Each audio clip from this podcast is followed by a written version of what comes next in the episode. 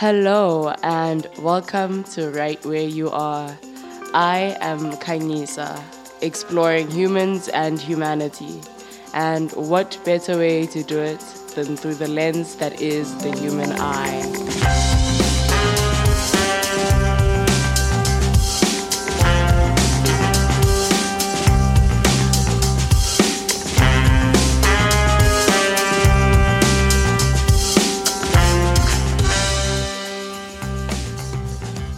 As we are approaching the end of season two of the Right Where You Are podcast, I've been thinking of ways to wrap up this season, and initially I thought I'd just do a recap episode where we literally just recap and we speak about what we've spoken about and how it all connects, everything that was said in this season. And then I actually ended up just procrastinating recording that, and then I was wondering, why am I procrastinating? Why do I not want to record this recap episode? And then I realized way after that, oh, I'm just procrastinating that because I actually think it's pretty boring. I think it's boring. I don't find that interesting. And so instead today I want to offer you something that's not boring. And I want to share with you a story. And this is something I definitely want to do a lot more of on this podcast. I want to share a whole lot more stories uh, and just to share my experiences with you. Firstly, because who doesn't love a good story? And I mean, I don't know about you, but I love to invest in a story. Uh, I don't know, I haven't watched any of those TikToks, but the the eighty-five part TikTok of the lady talking about, you know, why she married this man. What's it called? Who who did I marry? I'm not on TikTok, but it seems as though people were really invested in that. Uh, that's just to say, humans love a good story. And so I want to share my stories because I think that on this podcast, I actually share very valuable lessons. Uh, and a lot of the time, I just give the lesson on its own and never, you know, perhaps the, the experiences in my life that led me to that lesson, or perhaps, you know, just just the story, because I think a lot of the time lessons translate a lot better when there's a story behind it. We we tend to take things in a lot better when there's something behind it for us to relate to. It's a lot easier to remember a thing when there's a story behind it. It's a lot easier when, you know, I can think about a certain thing as how can this exist in the real world. And so I want to do a lot more of that. I want to share my stories, and this little series of me sharing stories that will continue in uh, season three of this podcast, and probably for the lifespan of this podcast.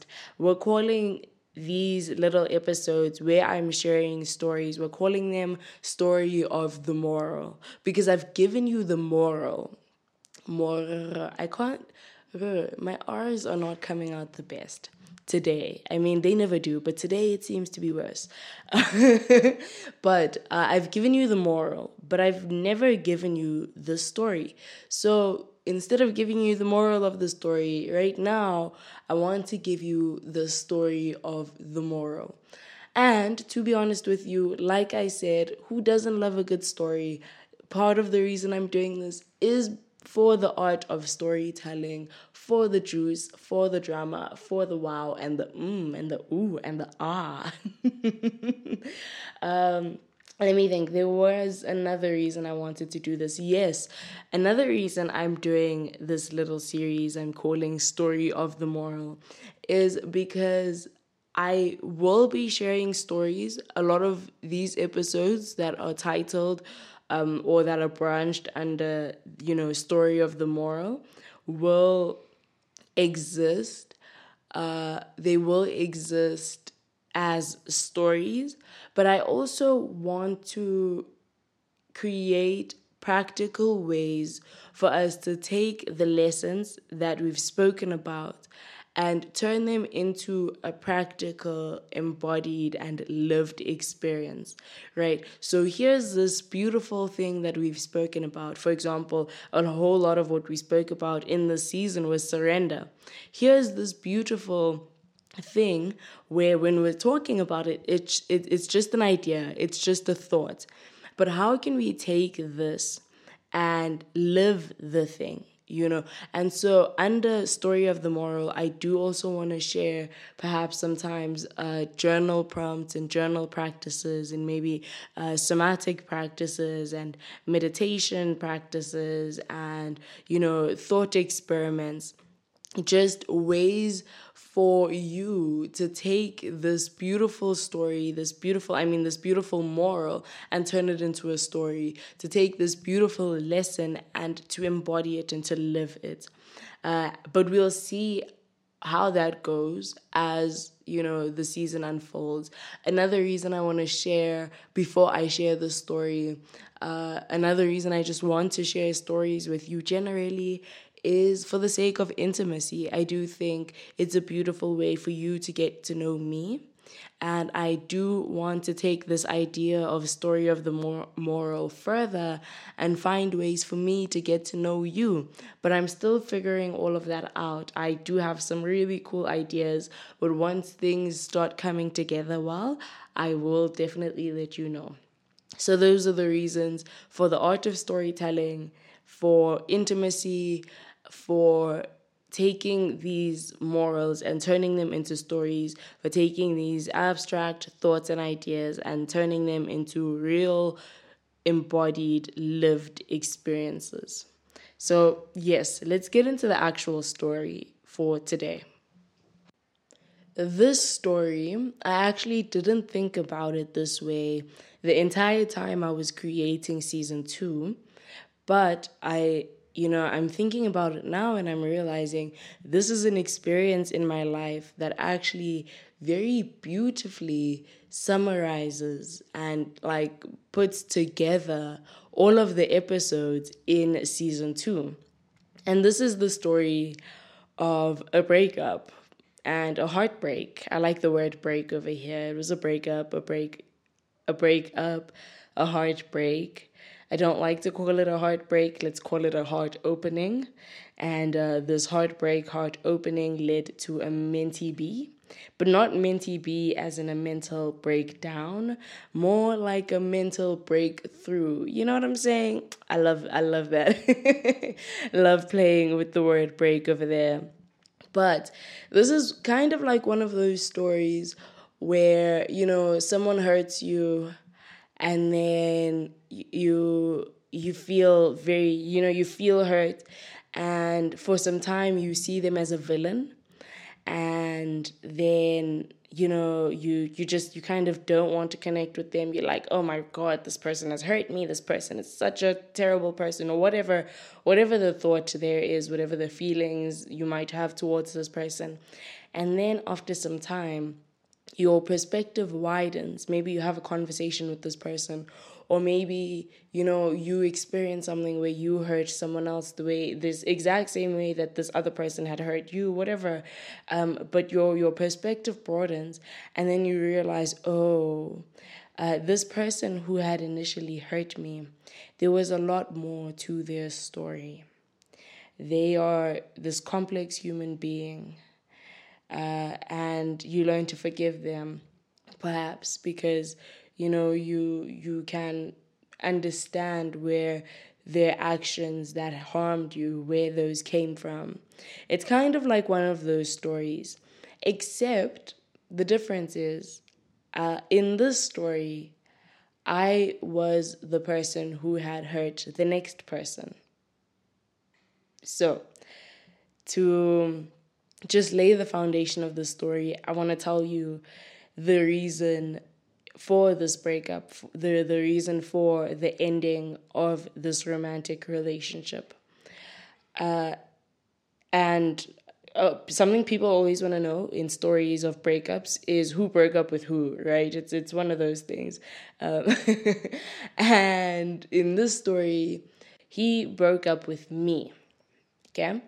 And the reason that he gave for making that decision to end our romantic relationship was, I mean, it was manyfold, but kind of the main thing was that at the time, I would have friends in my life who, you know, okay, so it happened in two ways. I'd either have friends who I'm not aware have a romantic interest in me, or I'd have people in my life I am aware have a romantic interest in me, but I, I mean, I, I didn't have a romantic interest in them, and so I was, wasn't saying yes to them, but I also wasn't saying no, right? So I had this lack of boundaries, but then I had people in my life, because I'm also very, I'm very blind to many social cues. I don't have a lot of dating experience, so sometimes I, I don't know what's flirting, and so sometimes I'm not flirting with someone, I'm just being nice,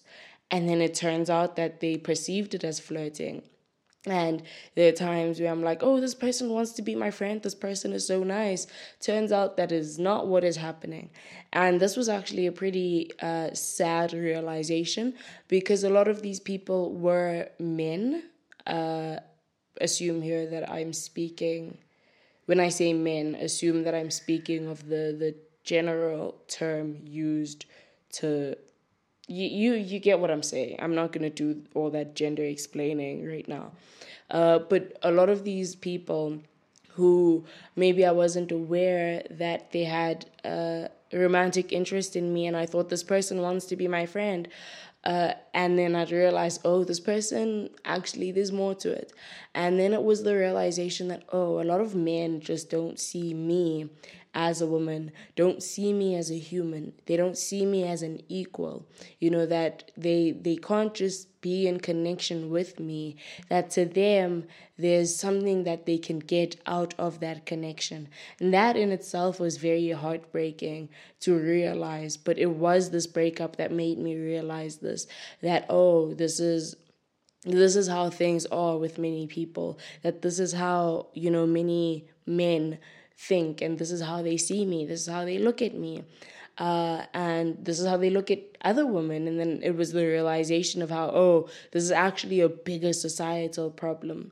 Uh, but this was the reason for this breakup, uh, that I would have these people in my life and not be aware of the fact that, you know, they were seeing me in this way. I was naive enough to believe these people want to be my friends. And then, of course, like I said, there were the people who would show romantic interest, and, you know, they, they would tell me, but I wasn't able to say no.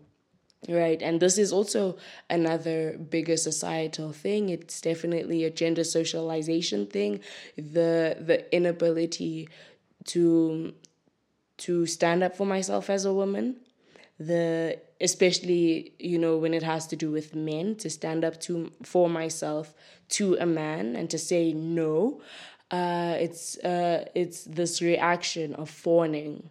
You know, of, I don't want you to harm me, so I'm not going to say no, because I'm afraid that you'll receive my no in in a way that will, you know, aggravate you and anger you, and that might cause harm. So then what I do is I fawn. You know, that's one of the survival responses where, you know, you can't run from thinking now, like, it's one of the, the more...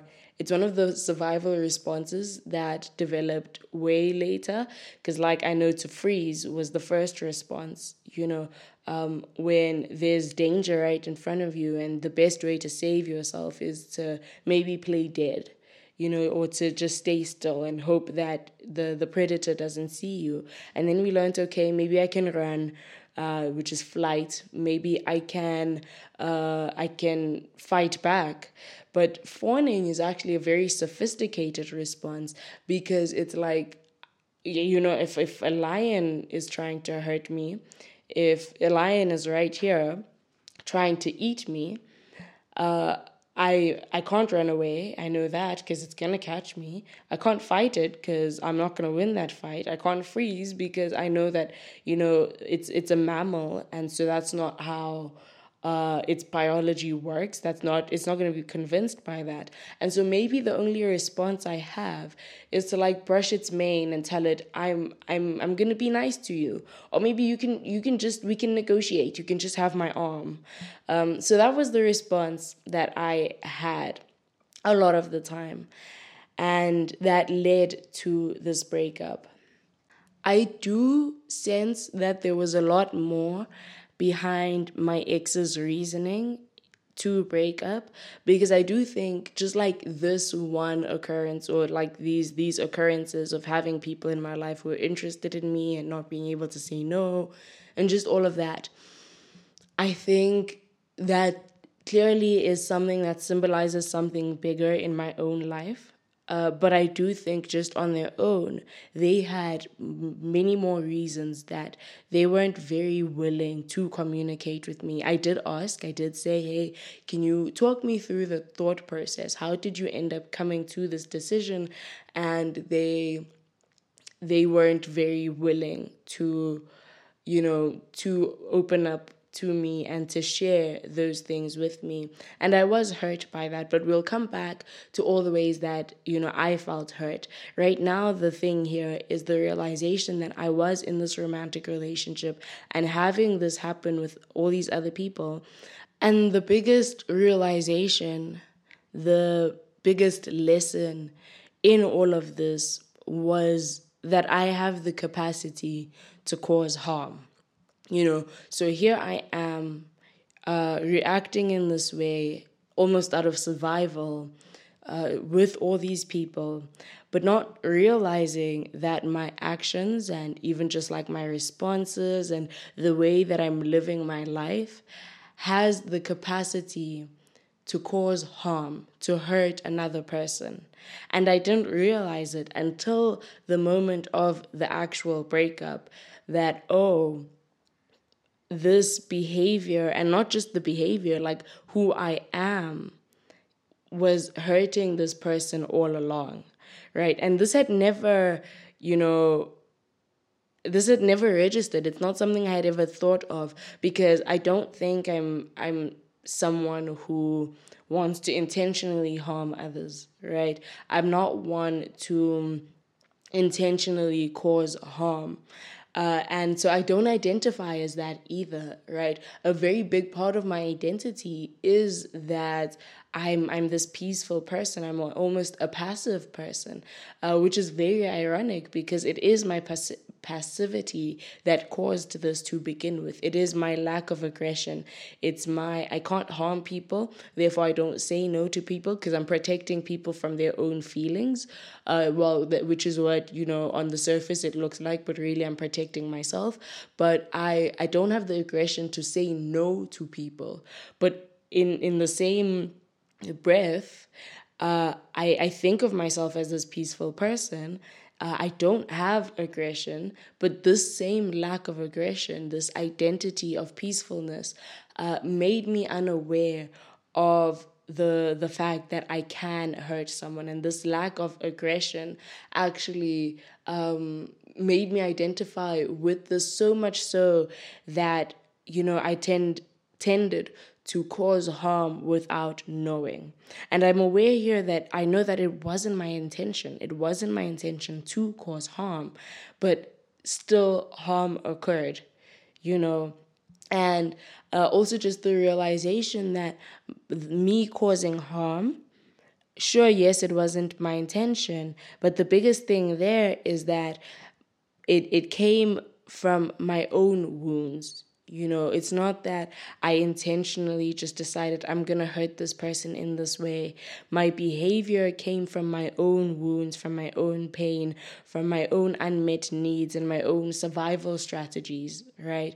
Uh, and it was it was through this, just like all this thinking, um, all these realizations happening all at once, that I realized, yes, I am capable of causing harm, even though I don't identify as someone who can cause harm, right? I, I, like I just, I want to emphasize here that this is such a, to this day, it's such a big part of my identity. I'm like, I'm vegan. I'm not even harming the animals, right? It's such a big part of my identity, but I held on to the identity so much that, you know, in as it's happening, like in real time, as I'm causing harm, I can't see it. And so uh, just this part of causing harm and identifying with, oh no, I, I don't cause harm, and how, you know, we tend to hurt people Uh, often because we ourselves are hurt in certain ways. Uh, all of this together really relates to two episodes that were connected in the season. And these are the episodes, Dirtiness is Next to Godliness. And then the other episode was I Am the Corrupt Politician. So the episode, Dirtiness is Next to Godliness, that episode was about how the experience of duality, the experience of being human, and therefore the experience of duality, often means that there are parts of reality and parts of self that we tend to discard. You know, there are parts of self and reality that we are unconscious of. And that episode really was just about uh, the the human tendency to create these standards and like aesthetics and ethics that lead us to, you know, creating certain identities where we identify with whatever is the clean, the good, the beautiful, the honorable, uh, whatever the case may be.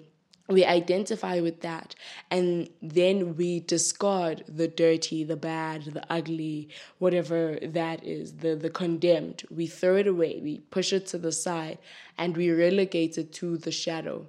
And so really the, the thing there in that episode, the dirtiness I was talking about, is the shadow.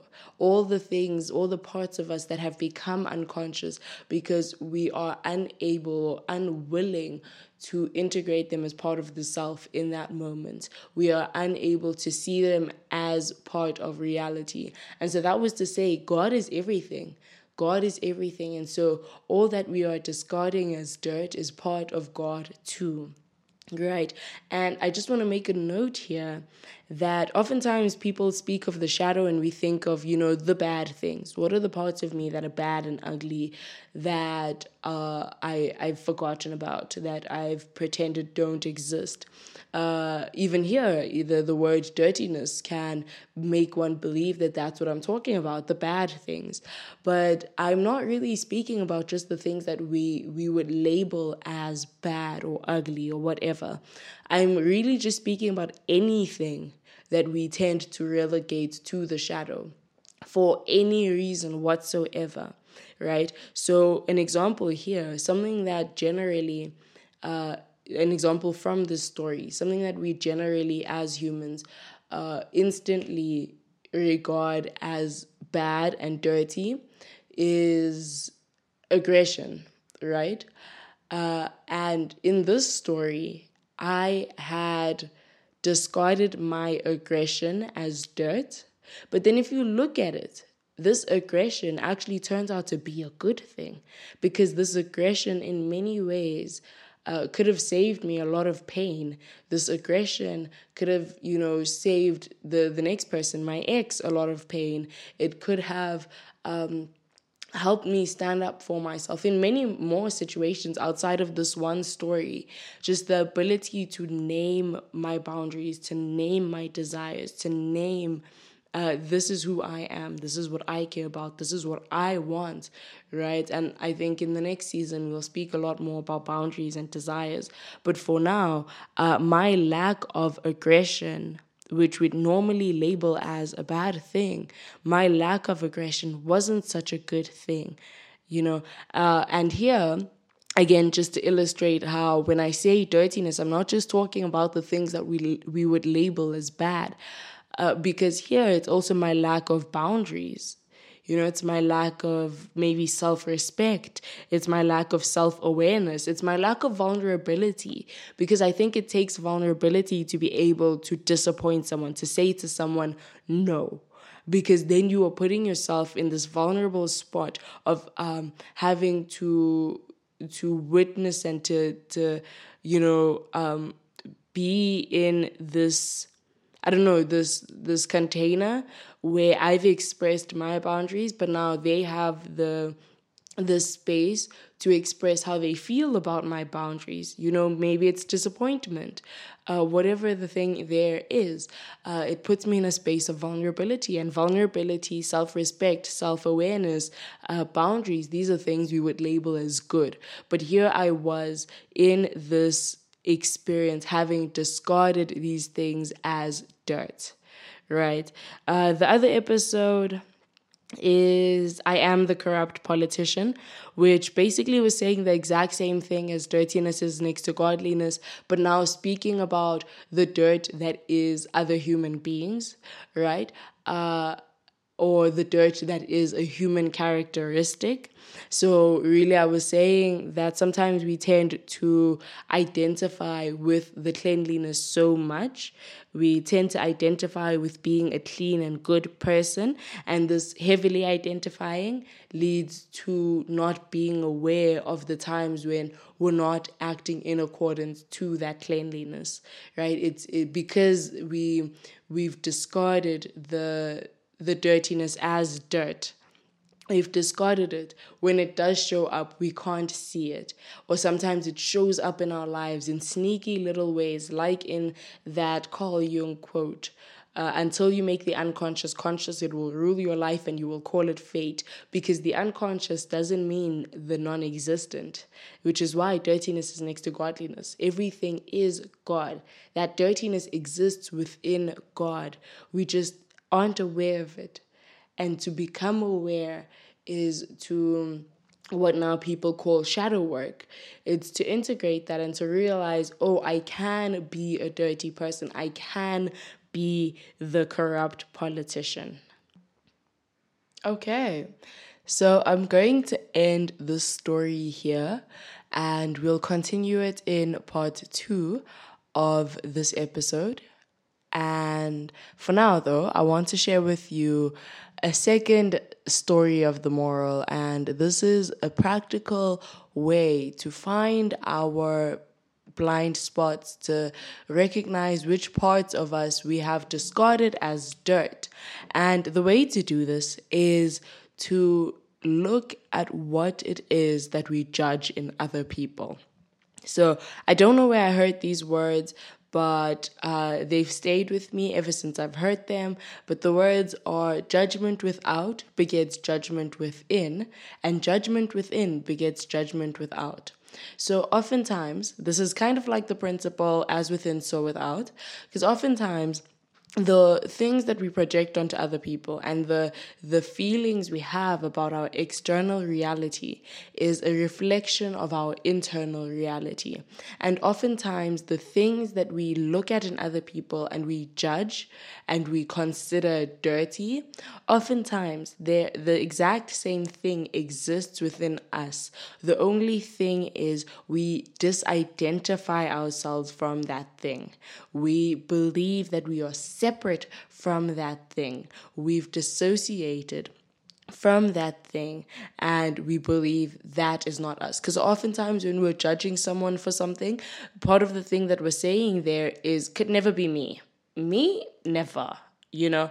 Uh, and so that's a very good way to find out which parts of ourselves we have discarded as dirt. Um, and I also just want to note here that a, this is a very brilliant thing that, you know, we just naturally do, because the human identity, I mean, we have to have an identity. We have to have this belief about who we are and the story that we tell ourselves about who we are. And um, this, this act of judging others is to create the illusion that we are separate from the, that person, you know. So um, we're also just then, because we, we identify as this particular person, it means that, you know, we can create and hold on to a particular identity, and therefore this identity is true and real, and, you know, that there's a part of the world that's outside of this identity, and we can hold on to this illusion. Uh, this is really the concept um, that I explored in the very first episode of uh, season two, which was titled Earth is spinning and the humans are dizzy, which was this play on, you know, we are God, we are the all, pretending that we are not. We're dizzy merely because the earth is spinning. The dizziness is just an illusion, and we like to hold on to this illusion. We like to pretend that we are not God, that we are not dizzy because we're spinning. We like to pretend that the dizzy is our truest state, but that is not true. So uh, I hope that you try out this exercise. I hope that you can recognize um, all the ways that perhaps you are the dirt, all the ways that you are the corrupt politician. And just to say here, just a disclaimer, in all of this, even in doing this practice and thinking about, you know, what are the things that I judge in other people? In all of this, I ask for you to, to be compassionate with yourself, which is a very, very important thing. The next part of the story will explore this thing of compassion. Um, I think it's very, very important that we are compassionate with ourselves and that we we can hold ourselves with grace, right? And recognize that we're very complex and very vulnerable creatures.